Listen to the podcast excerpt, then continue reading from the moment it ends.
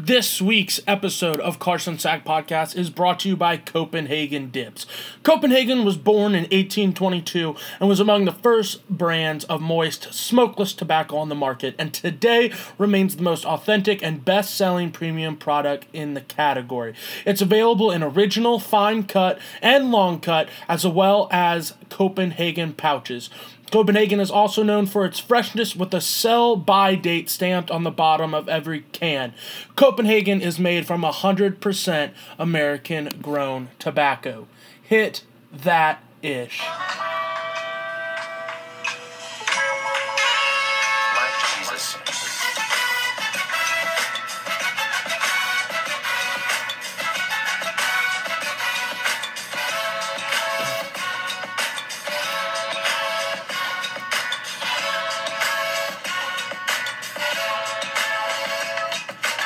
Welcome to the 33rd episode of Carson Sack Podcast, where we talk balls. Now, before I get into the ball talk, I do just want to give you all an update on the status of this podcast. I know it was a while since I put out my last episode that I put out Friday. School was going on. I apologize about that, but I hope you all enjoyed the 32nd episode. This is the 33rd, and Last year after football season, I took a break until the NCAA tournament, and then I took a break all the way until next football season. Is that what I want to do this year, I guess, with the podcast? It's it's not. I'm going to try and still give you a podcast, maybe not weekly, every 2 weeks though, but you got to give me some time to think of what I'm going to talk about now that football's over. I want to continue to grow the podcast and I want to keep giving you all better segments, things like that, guests. You just got to give me some time to think about stuff that I'm going to do, that I want to do, and stuff that is realistic for me to be able to do.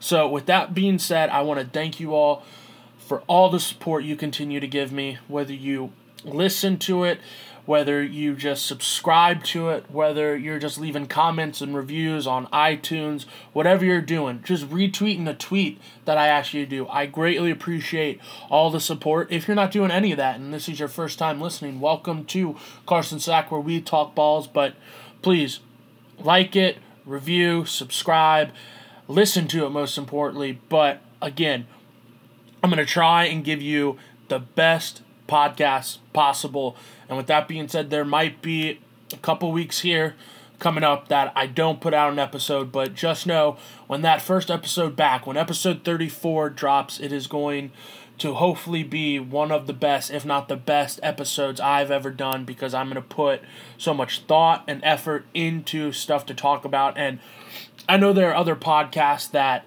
just kind of have sports debates, do um, other things like that, and I'm there might be things that I do like that, but I'm really to try and keep it original and not take other people's ideas and styles and things like that. Now, on this episode of Carson Sack podcast, we are going to talk about the NFL, the Super Bowl.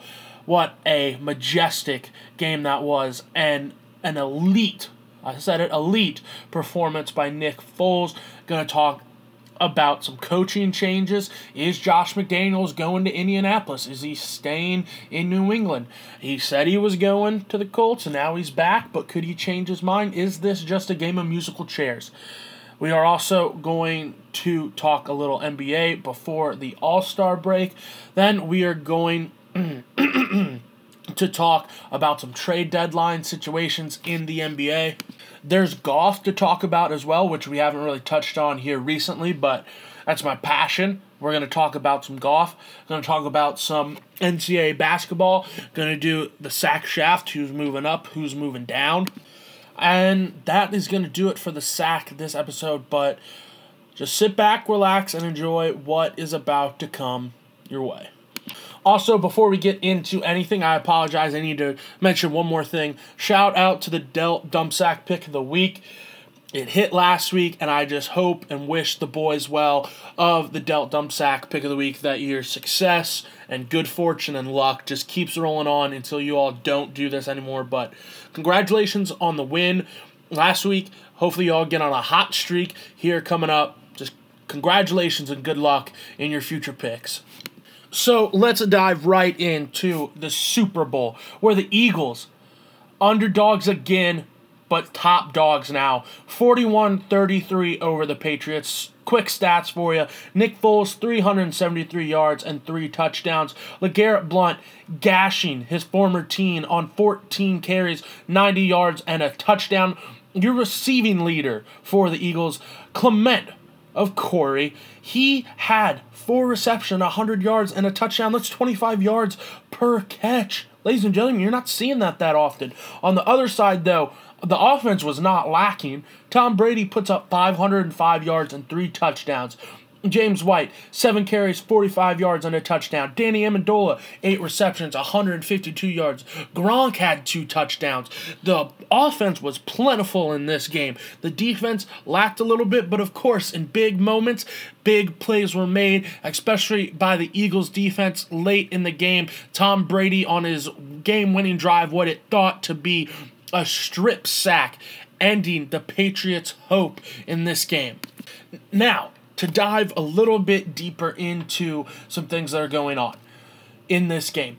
First off, have to talk about the play call at the end of the second quarter going into halftime where the Eagles run the trick play where it looks to be just an end around. Nope, then it's a reverse. Oh, nope, not just that. It's a pass to Nick Foles in the end zone. One thing that Chris Collinsworth stressed so much and so many people are stressing so much is how much of a ballsy call, how gutsy of a call this was. Was it a big call in a big situation, or a big moment? Yes, it was. To me, though, I, yes, the play call elevated how good of a play call this was. It was a trick play.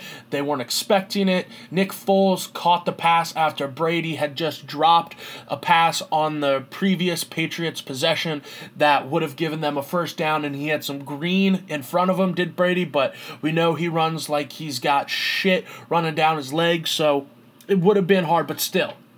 What I don't think should be happening is yes, gutsy play call, but Collinsworth tried to stress that it was the most gutsy, the biggest play call in Super Bowl history.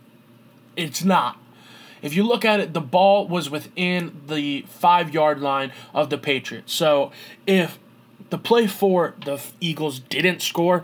The Patriots did not have a ton of time left, and they would have had to drive down the field 95 yards at least to score. And I know Brady is good at that. He's good at quick two minute drives, but I think there was less than a minute 30 on the clock at this point. And I know Brady still. It's him. He's good at fast paced drives to get points on the board, but still, I don't think it's this total like, oh, it's a no brainer. You kick the field goal, you take the point situation. If I mean, it's the last game. It's the Super Bowl. You're obviously going to go out there and try and win it. And if you're going to win it, you're going to have to make gutsy calls like this. But it's not the most gutsiest, ballsiest play call in a Super Bowl. I really think that goes to Sean Payton back in 2007, where he started the second half with an onside kick. You don't see that very often, if ever. Honestly, you don't see that. Was it a great call? Yes, it was because Nick Foles turned out he was the one that called it, not Doug Pederson. Pederson let it ride. He trusted Foles enough to execute the play, catch it. I love the moxie that Foles showed to be like, hey, I'm going to ball out. I'm going to call this play. I'm going to catch it. But Chris Collinsworth, you're wrong. Anybody else that is saying this is the most ballsiest, great play call in NFL history. It's not. It's up there. It's definitely top five because of the magnitude of the situation and the play call design, but it's just not one of the best play calls, gutsiest of all time. Another big thing that happened for the Eagles here was two touchdowns that they had were reviewed through the air. They both got confirmed. One was Corey Clement's touchdown catch that he had where it looked as if he did bobble it, had one foot down with possession, bobbled it, and then couldn't reestablish that second foot. Looking back on it, I'm really not sure, but I'm going to come back to it just because I want to talk about the second catch. In another situation with Zach Ertz in the red zone, it kind of um, resembled the play that Jesse James had against the Patriots, where he went across the middle. He stretched out, lost possession on the ground because the ball hit the ground. And from my understanding, the ball, the ground can't cause a fumble, but that's my understanding of the rule. But what do I know? Um, same play pretty much here. And I think the Zach Ertz one is a much easier one to call, where I think, yes, he did not lose possession, but I think he had control of it before. And then once the ball hit, he still had possession, which the play is over, should be. But now with the continuation of the catch, which the NFL has no idea, but I think that call should have stood, and luckily it did. The Corey Clement touchdown, um, I don't think it was a touchdown personally, but like I said, the NFL just has no idea what they are really doing with the catch wise, and they don't seem to have a solution to it either because the things that they're doing, and this goes all the way back to Calvin Johnson. I don't even know how long ago, but when they played the Bears in Chicago, he had a catch that would have won the game for him, and it just he didn't bring it all the way to the ground, but it was controversial then. It's still controversial now. I think one of the biggest controversies that there is ever going to be is if Dez caught that ball for the Cowboys against the Packers. I'm in the majority that says, hey, Dez caught it, but the NFL needs to simplify this rule. I don't know how they're going to do it. I don't know if you just leave it as a judgment call, you can't review it. I don't I don't know. I really don't. That's one thing that the NFL needs to figure out in this offseason, along with a ton of other things. Do I think Roger Goodell is going to grab the bull by the horns here and take advantage of this situation to make a stand and make a good decision for the NFL and for its fans? No. I mean, not at all. He's fucked these type of things up in the past, but that's me being uh, not very hopeful. Maybe, maybe he'll come out and make a good decision on it, but that's just not very likely. Then we have to now look on the other side of the field and talk about the Patriots. Clearly, the favorites coming in. It's Brady, it's Belichick, it's the Super Bowl. They're the favorites. It's it's obvious they're going to win this. Another thing that has gone noticed, but I think is just wild to me. Tom Brady, 505 yards, three touchdowns, they did not punt the ball once in this game. He threw for the most yards in Super Bowl history.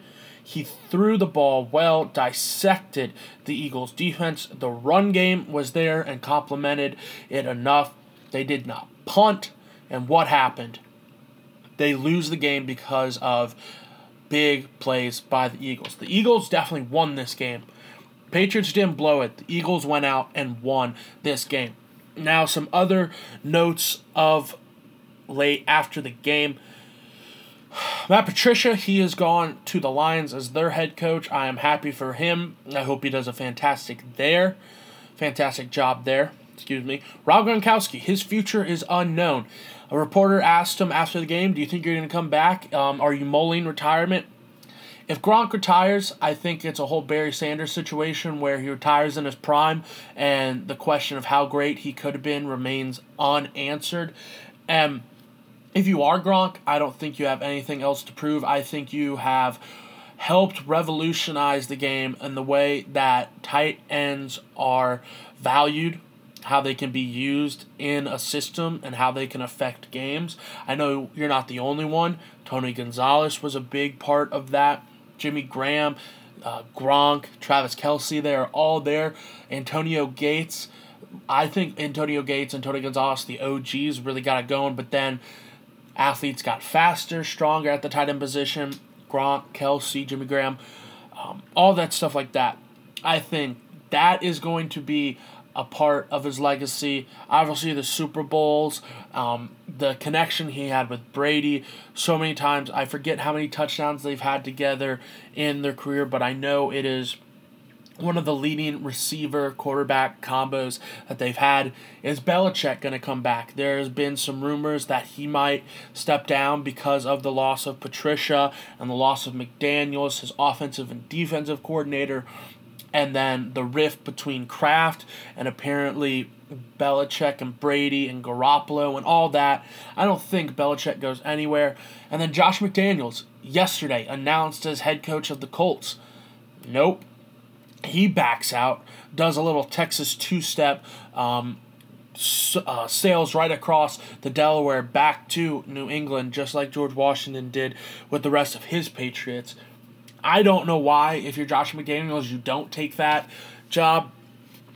Um, he did have a job previously in Denver. His quarterbacks were Kyle Orton, I believe, Jay Cutler, and then Tim Tebow. Tebow had the most success with Josh McDaniels. He's still a young coach, so I still think a head coaching job is going to present to him and have that opportunity later down the line. But you go to Indianapolis, you have Andrew Luck that's going to come back healthy. You get to choose and rebuild that team however you want it. In New England, you're still going through Belichick. You do whatever he wants to do. Brady, you got to question how long is he going to be there. Maybe McDaniels thinks after Belichick is gone, I'm going to slide in right behind him and keep things going. And if that's the case, and he knows that, I totally agree that, hey, stay in New England because you got a good gig now with probably the best quarterback of all time. And then you get to slide in and pick things up. You know the Belichick way, and you can keep things going for the Patriots. If that is the scenario, I totally 100% agree with McDaniels for going back. It's just a bad look on his part to do that to the Colts. Ultimately, though, this game is about the Eagles, and I want to give a shout out to Mike D'Alfonso and Mike Bennett, the two oh Tyler Borman and Bro Neal. Those are the four only actual Eagle fans that I know. They stuck with this team through thick and thin. D'Alfonso was an asshole about how good they were all year and it proved to be that he was correct. They were and are the best team in the NFL. So, congratulations to you four. Congratulations to the entire city of Philadelphia. You all needed this. You all deserve this after how long you have waited for a championship. Happy for you all. Now, what do we get to do with the NFL? We get to sit and watch college prospects work out in t shirts and shorts. Uh, measure their hands, measure their wing, wing wingspan, measure their height, measure their feet, measure their cocks, I guess. I don't know. Anything else we need to measure, we're going to do. We're going to make them run 40 times over and over again. Um, they're going to go to the combine, do that over again. We're going to listen to Mel Kiper and Todd McShay move players around when they actually have no idea what's going to happen. It's pretty easy to say, hey, the Browns are going to take a quarterback at number one. Oh, it's going to be Sam Darnold. It's going to be Josh Rosen. It's going to be uh, Josh Allen. Is it going to be? Who knows? I don't. Why why do we need to sit around until the draft I, in April or May? I am not 100% sure. I apologize about that, but why do we need to sit around for 2 and 3 2 to 3 months to hear these guys talk about the same shit and everything that they don't even know, honestly. The, there are no surefire picks ever in a draft. Oh, getting ESPN updates. What is going on? Uh, Art Rooney says the team will explore new deals for Ben Roethlisberger and Le'Veon Bell. Sign Bell for as much as you want, as much as he wants, because he is the best back in the NFL. Moving back to the draft. Do I love the draft? Yes, I do. Do I hate the months leading up to the draft where the draft coverage is just shoved down our throat and these people have really no idea how these players are going to pan out? Like I said, there are no surefire picks in the NFL draft. Yeah, I hate it. I hate it a lot. But that's just what we have to look forward to, I guess, until the draft. So let's prepare ourselves for that. Maybe what I'll do on a podcast in the future, I will do it. I will go through the first round and tell you who I think each team should pick and the upside and downside of that, or if people should trade. I don't know. I'll get crazy with it. But that. That's the end right now of the 2017 2018 NFL season. It was fun. We had a lot of laughs. We had a lot of heartbreaks. We had a lot of ups. We had some downs, but most importantly, we had some fun. We had a lot of fun. Here at Carson Sack, it was my pleasure to cover the NFL for you this year. So thank you. And of course, we look forward to kickoff in 2018. Now, the NBA is what is the hot sport. It's so in right now. One thing we got to look at, though, is the Cavs. LeBron James says he doesn't, he's not going to waive his no trade clause. Good. Nobody wanted you. The cap space that you bring on, the lack of commitment that you're going to have after this year, duh. No one's going to go after you because you have to give up so much just to get you for five months and we don't even know if you're going to stay. Two awful injuries that just happened one a week ago and one last night. The tearing of ACLs by Boogie Cousins and by Kristaps Porzingis. The Knicks Porzingis. Yeah, that's how you say it. The Knicks were doing a lot better than teams and players and coaches and me personally expected.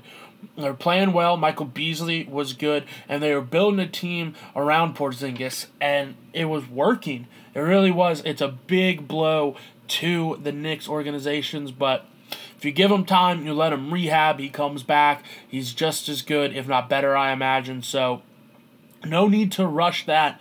Take your time because he is the face of your franchise. And honestly, it helps you move up in the lottery and you can get an even better pick now.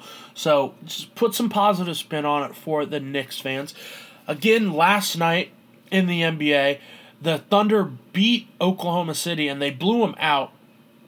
And then Russell Westbrook had a huge game. Paul George had a good game. The Warriors got called for five technical fouls lost by 20 at Oracle. That does not happen. And now the hot issue is can the Thunder beat the Warriors in a seven game series? No. No. They can't. I don't think anybody's going to in a seven game series, but the Thunder do have players that are going to cause problems for the Warriors. Last year it was all Russell Westbrook.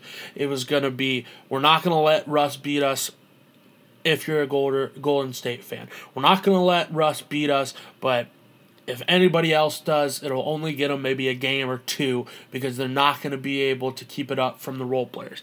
Now, you have Westbrook, you have Melo, and you have Paul George. Melo, I think, is going to be a very intricate and interesting piece to see how they will use him down the stretch in these next couple months, and especially in the playoffs. You know what you're going to get with Paul George. You know what you're going to get with Westbrook.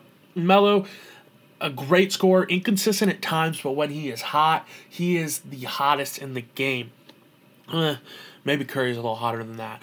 But heat check wise, and if Melo is on, I am all in on Carmelo Anthony. So it's just going to be interesting to see what they can do with him. But I'm I'm hopeful that if there ever came to a point where the Thunder did face the Warriors in a seven game series, that Thunder could perform and prove a lot of people wrong and hopefully win it. But at the end of the day, I just don't see the Warriors losing four games to anybody.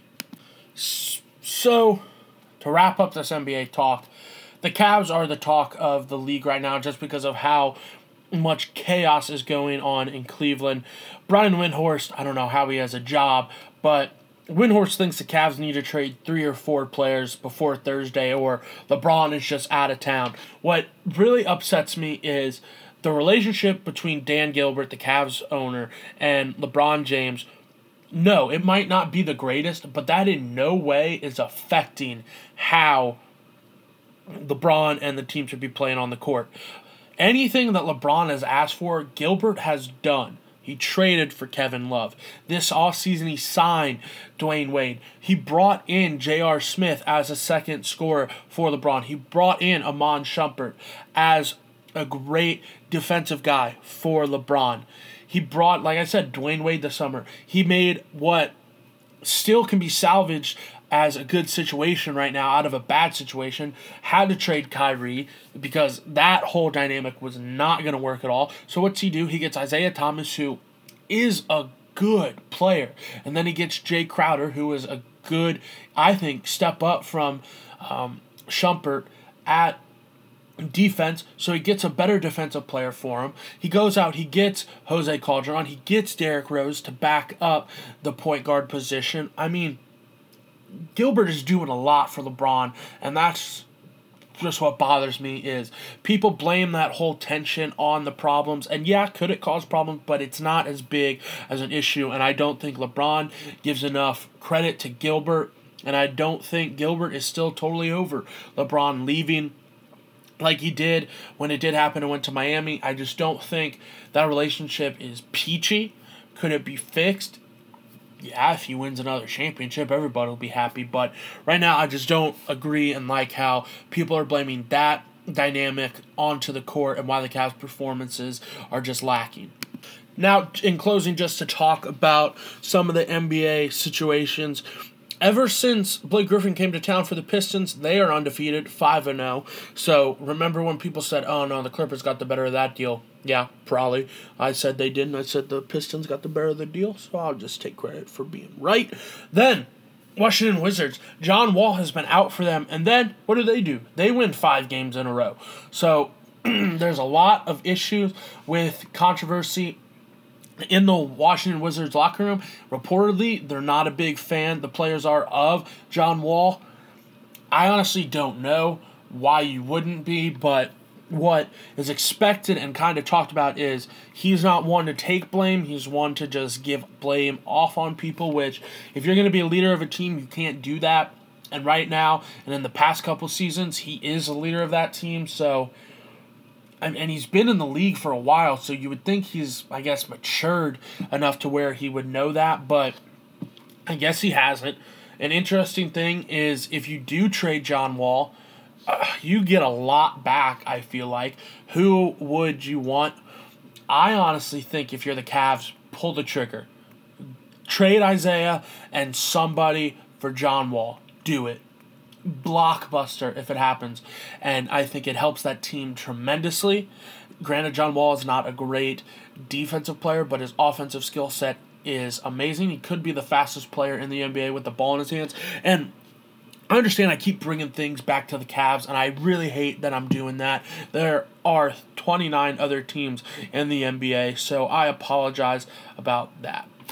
Finally, to wrap up NBA talk, I can't believe I'm about to do this, but want to give I guess a shout out to two former U of L players, Terry Rozier and then Donovan Mitchell. Donovan Mitchell, of course, all year been killing it he just recently, if I believe, had a four yeah forty points second time this year.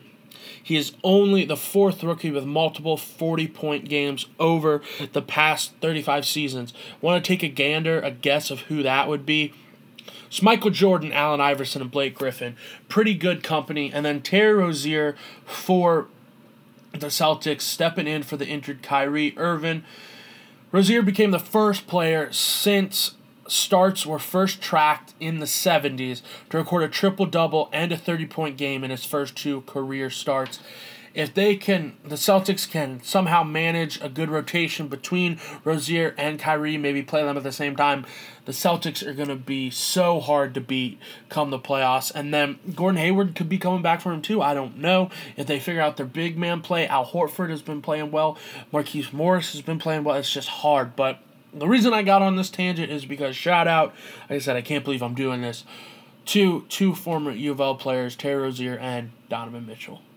Moving on, as I mentioned in the opening, golf season is in full effect right now. Granted, it is early on, but the Masters is approaching. It'll be here before you know it. I'm about to play the Masters theme music, but I'm going to play this before every time I talk about golf because it's one of the most synonymous openings for any sporting event, but just because I'm playing the Masters one doesn't mean that I am talking about the Masters. Just want to clear that up. I'm actually this week going to be talking about the Waste Management Open that was last week, and then we're going to talk about the Pebble Beach Pro Am that's going to take place this coming week. So let's talk about those tiny white balls here on Carson Sack Podcast.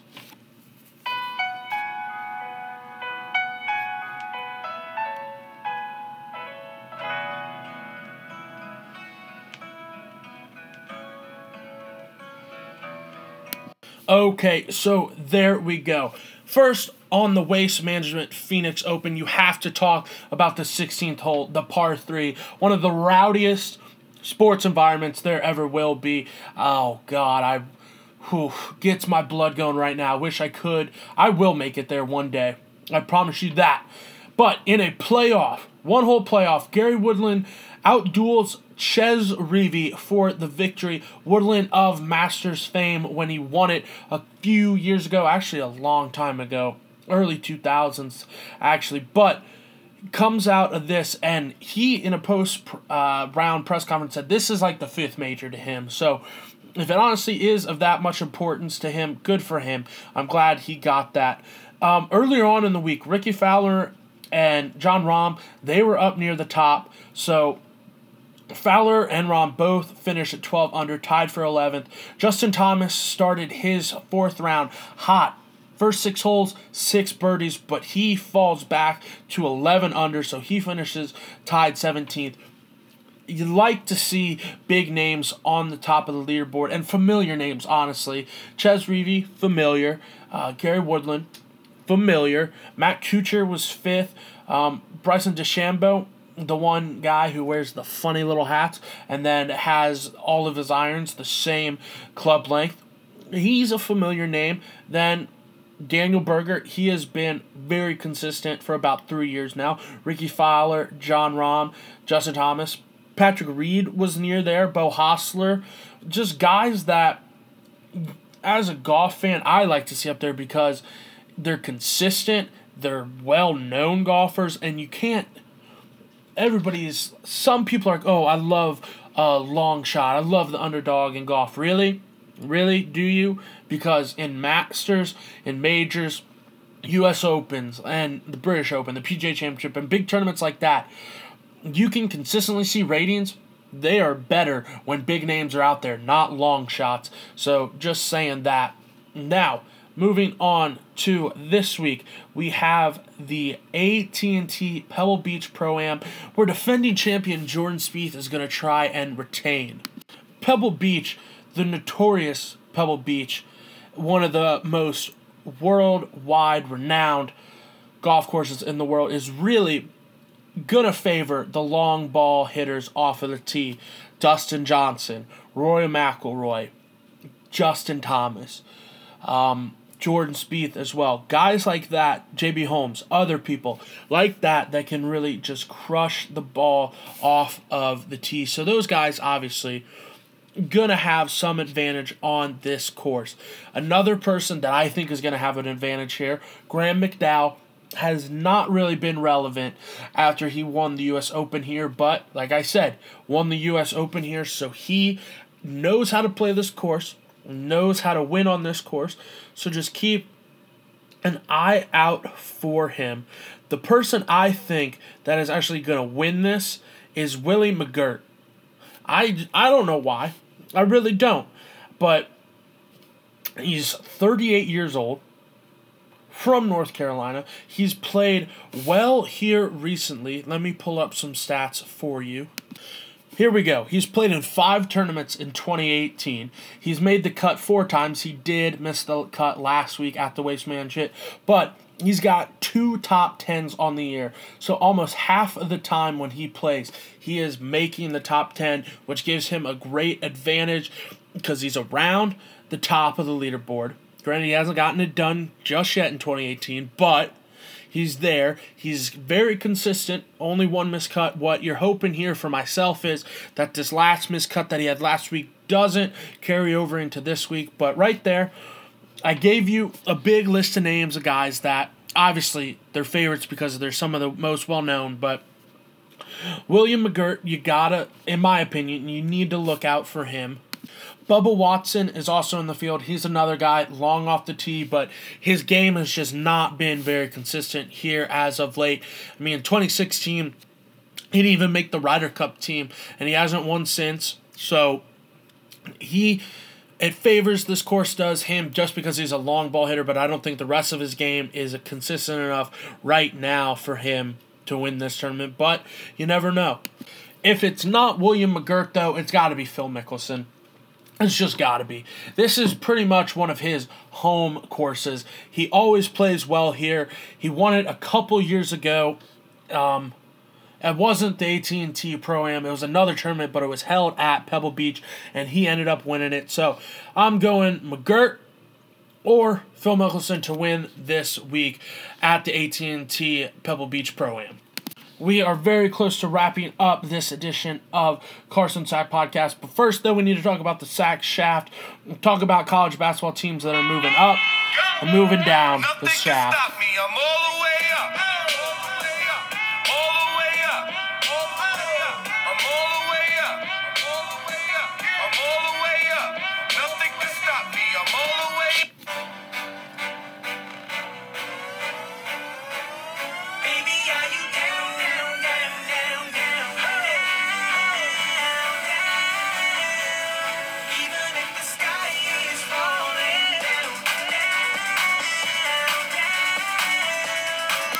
First team that is moving down the shaft is Kentucky.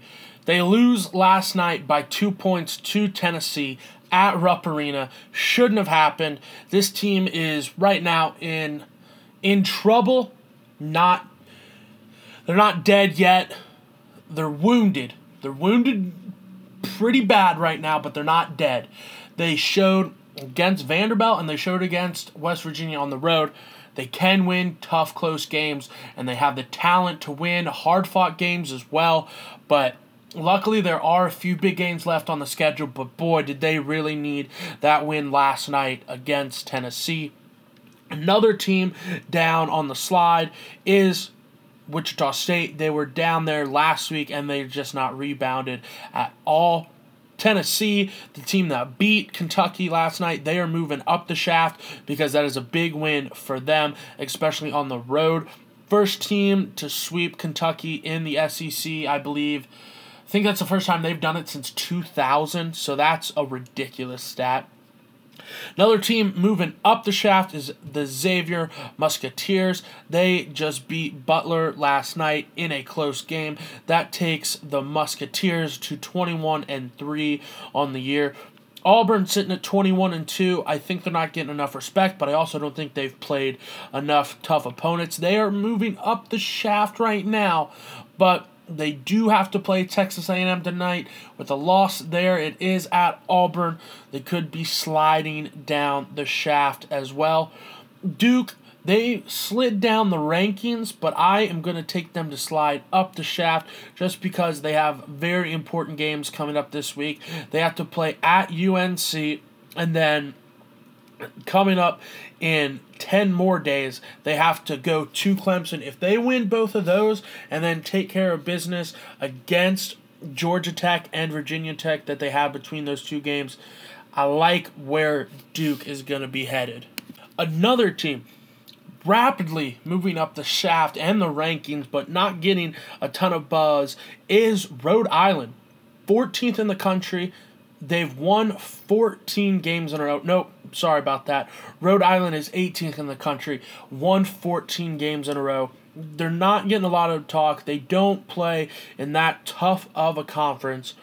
They just barely beat Massachusetts, and Massachusetts is ass. They are terrible. But in their bigger games this year, if you want to call them big, they beat St. Louis by eight points. They beat Dayton on the road by 14. They just beat VCU at VCU by 13 points.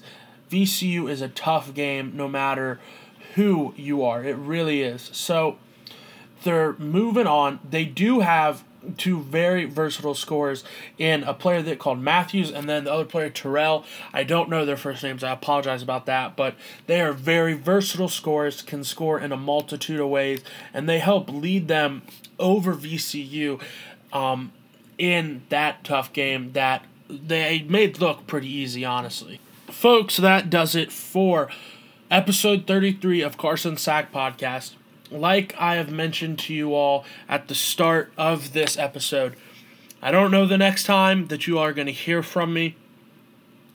I hope you all are looking forward to that. I am already. Just know, as I said, that podcast, episode 34, I'm going to try and make one of the best because I'm going to be thinking up of new interviews, new um, segments, new everything.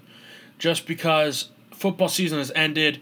last year this podcast took a break, but this year I'm going to try and not do that. Again, like, rate, subscribe, review everything on iTunes. Share this with as many people as you want or can. Most importantly, though, listen to it, enjoy it.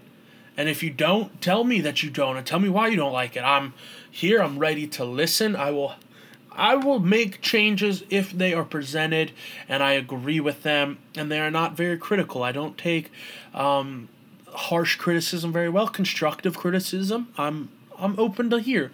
But thank you for all the continued support of this. I just made a T-shirt for this podcast. I'm gonna wear it.